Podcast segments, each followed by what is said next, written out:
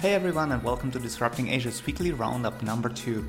Our roundup series is designed to give you a brief summary of what happened in the business and entrepreneurial space around Asia.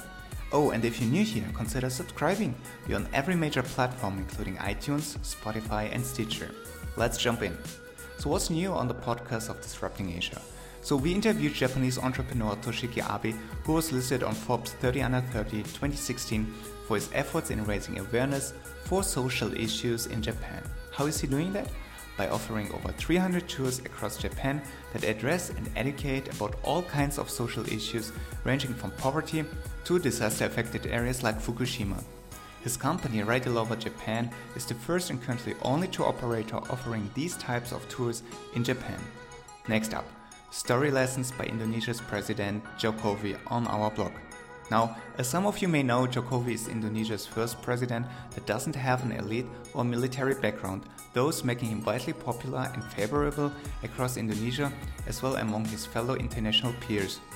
In recent months, Jokowi gained much popularity due to his quotes on pop culture, especially highlighting world famous movies and TV shows.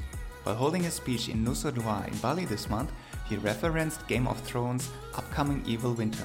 In other words, this reference refers to the current imbalances of the global economic growth.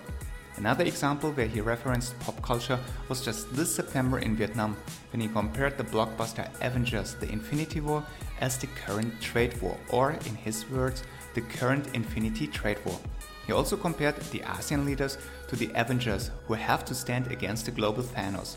But it's also worth to mention that he didn't compare a particular person or nation to Thanos. So what's new around Asia?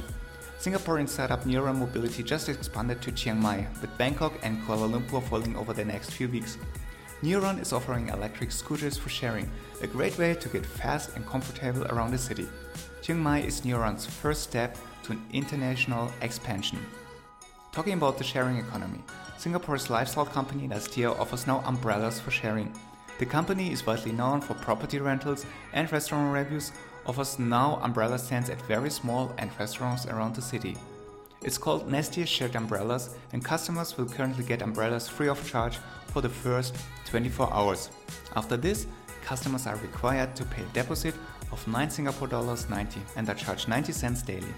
Once the umbrella is returned to one of the umbrella stands, customers will receive their deposit back.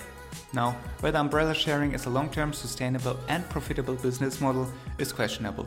Just last year, Shenzhen based company Sharing E Umbrella lost almost all of their 300,000 umbrellas in a matter of weeks.